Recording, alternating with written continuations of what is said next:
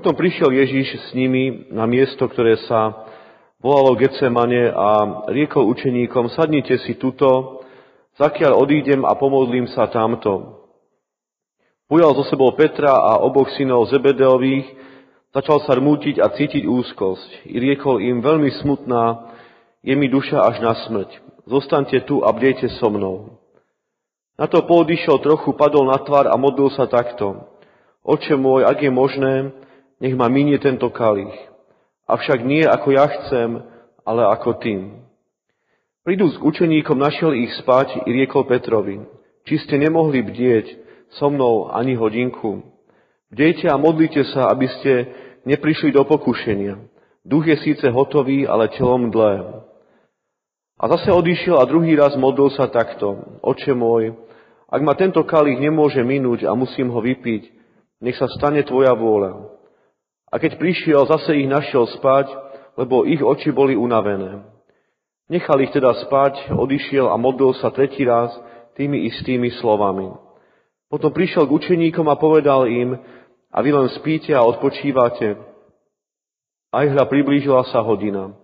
Syn človeka je vydaný hriešnikom do rúk. Vstaňte, poďme. Aj hra, priblížil sa môj zradca. Amen.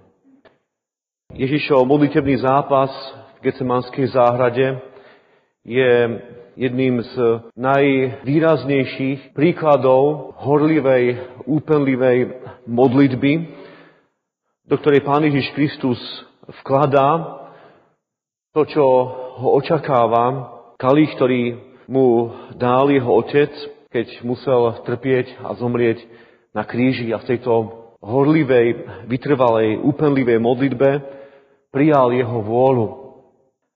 Motív Ježišovho modlitebného zápasu v Getsemanskej záhrade je veľmi častým námetom na známych obrazoch, ktoré ešte donedávna sa vyskytovali hojne v našich domácnostiach.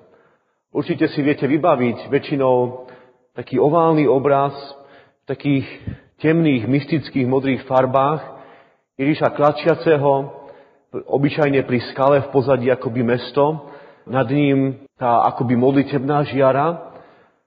A celý tento obraz vyjadruje to veľké vnútorné modlitebné pohnutie.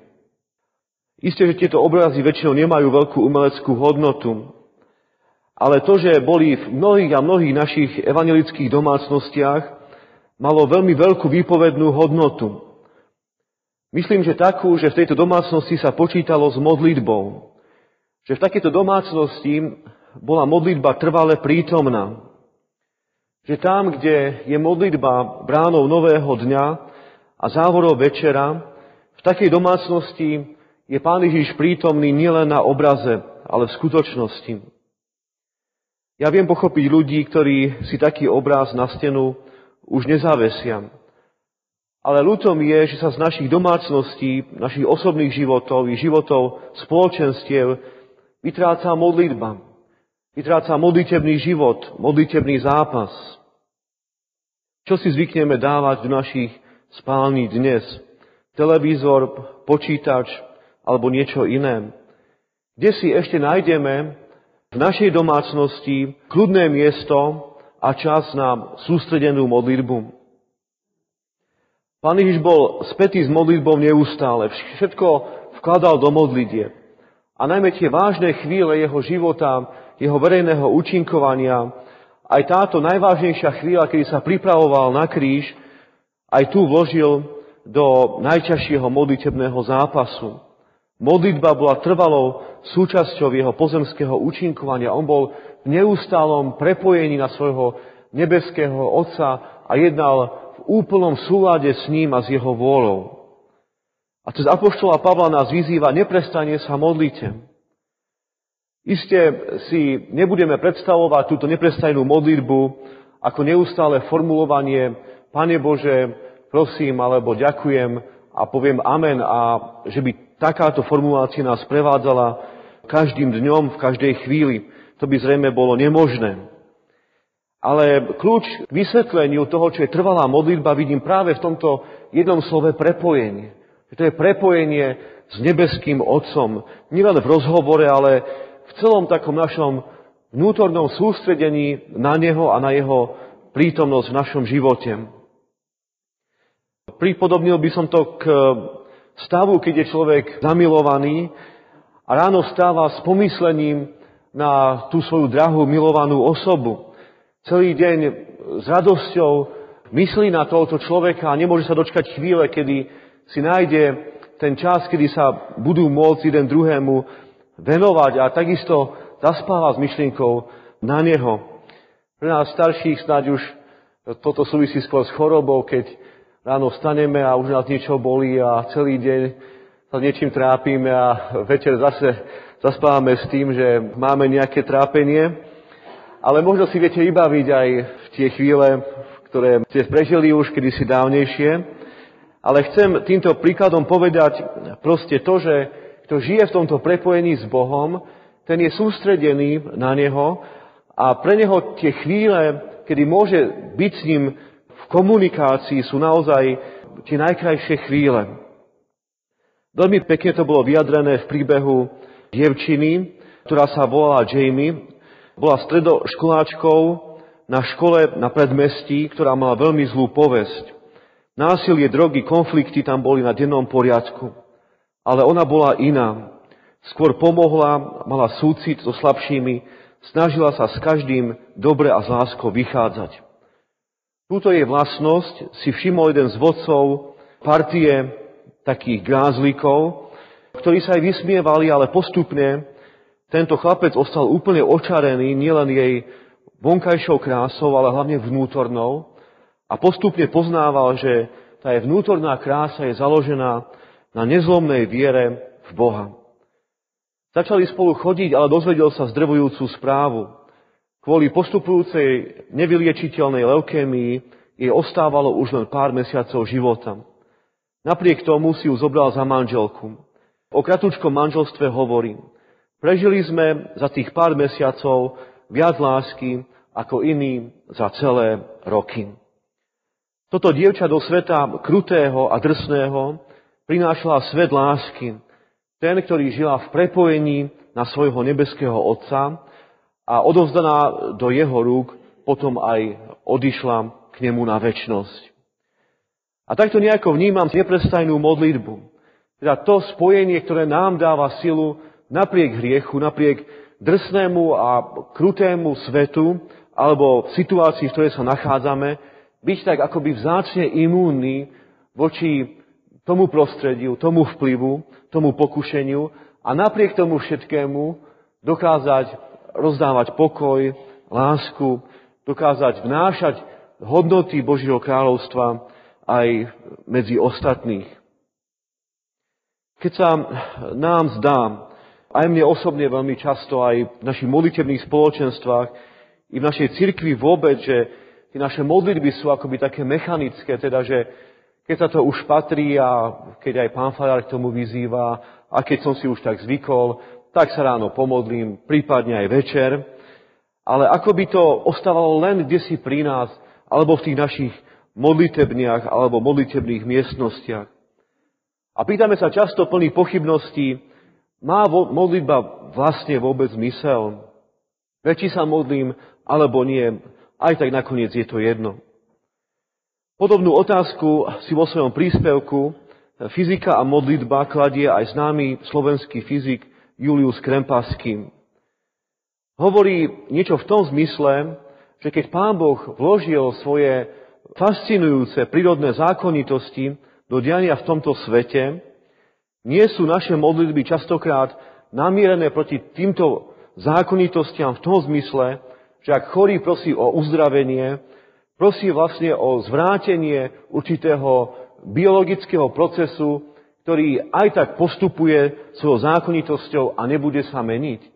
Nežiada teda niečo, čo by mohlo tie zákonitosti v ich podstate zmeniť a tak vlastne zmeniť aj celé dianie v tomto svete. Alebo keď v čase sucha prosia ľudia o dážď, nie je to modlitba proti všetkým tým grandióznym klimatickým zákonitostiam, ktoré sú nemenne dané. Alebo keď horolezec prosí, aby nepadla lavína, nie je to vlastne prozba proti celkom samozrejmému zákonu gravitácie. A hovorí ďalej. Spomína istého meteorológa, ktorý sa pokúsil celý tento úžasný klimatický systém zachytiť do rovníc, aby dokázal dlhodobo predpovedať počasie. Údajne na to potreboval tri základné rovnice. Zaujímavé však bolo, že stačilo zmeniť vstupnú informáciu povedzme len o jednu miliontinu stupňa a celý výsledok bol zrazu iný.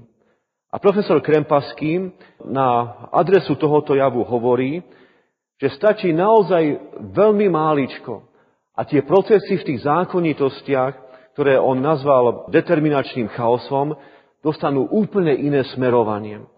Prakticky to znamená, že keď maličký motýl zamáva krídlami nad obrovským oceánom, môže to zmeniť počasie v celej Európe. A na základe tohoto pozorovania sa potom pýta, či Boh nemôže nastoliť tohoto drobného motýla, aby spôsobil, povedzme, vlahu tam, kde je suchom. Alebo či nemôže zmeniť len naozaj nepatrný chemický proces v tele, aby sa človek uzdravil. Alebo či nemôže celý ten fyzikálny systém, ktorý sa nachádza v tej v snehu a v jeho prilnávosti zmeniť tak, aby ten horolezec nebol v tej chvíli ohrozený a hovorí iste, toto všetko je v Božej moci. Je to akoby dotyk končekov rúk. Ako keď žalmista hovorí, prstami e, svojich rúk si stvoril nebo a hviezdy. Isté má Boh túto moc. A preto hovorí, modlitba má v každej životnej situácii veľký, veľký zmysel a význam. Ale my sa môžeme pýtať aj ďalej. Keby Pán Boh nekonal podľa toho, ako chceme, keby aj neuzdravil, Keby ten horolezec zahynul, keby tá vlaha neprišla, stratíme preto našu vieru. Ten, kto má ozajstnú, živú, úprimnú vieru, s presvedčivosťou Apoštola Pavla povie, nič ma nemôže odlúčiť od Božej lásky, ani úzko, súženie, hlas, prenasledovanie, meč, ani žiadne iné mocnosti, lebo viem, že keď som prepojený s ním, keď žijem jeho kráľovstvo a v jeho kráľovstve, tak som v bezpečí. Viem, že môj život, moje smerovanie je k životu a má tu najlepšiu perspektívu. A potom, keď túžime po znameniach, po zázrakoch, po viditeľných odpovediach na naše modlitby, nie je častokrát naše vnútro natoľko zaslepené hriechom, že ich nedokážeme vidieť, aj keď ich Pán Boh koná. Koľko zázrakov každodenných, aj v zmysle uzdravenia, ochrany, Božej pomoci môžeme sledovať, ale treba na to práve tento pohľad viery.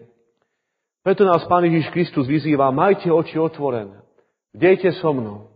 Chceme byť v tomto prepojení s ním, že z tohoto prepojenia čerpáme silu k boju proti hriechu, proti, proti temnotem. Že nechceme, aby hriech zaslepoval náš duchovný zrak, ale chceme vidieť jasne jeho kríž, jeho skriesenie, tak, aby sme mohli vnášať a cez to pre, modlitebné prepojenie prináša to Božie kráľovstvo s tými nádhernými hodnotami lásky, radosti, pokoja, lebo k tomu nás On povolal, to od nás očakáva a preto nám dáva aj túto jedinečnú príležitosť posného obdobia veľkonočných sviatkov, aby On nás bavil zlého, prečistil náš život, aby sme mohli zomrieť riechu a žiť nový život, tak ako nás tomu vyzýva. Aj dnešná nedela, tento prečítaný biblický text a Pán Ježiš Kristus vôbec. Nech sa tak deje aj medzi nami. Amen.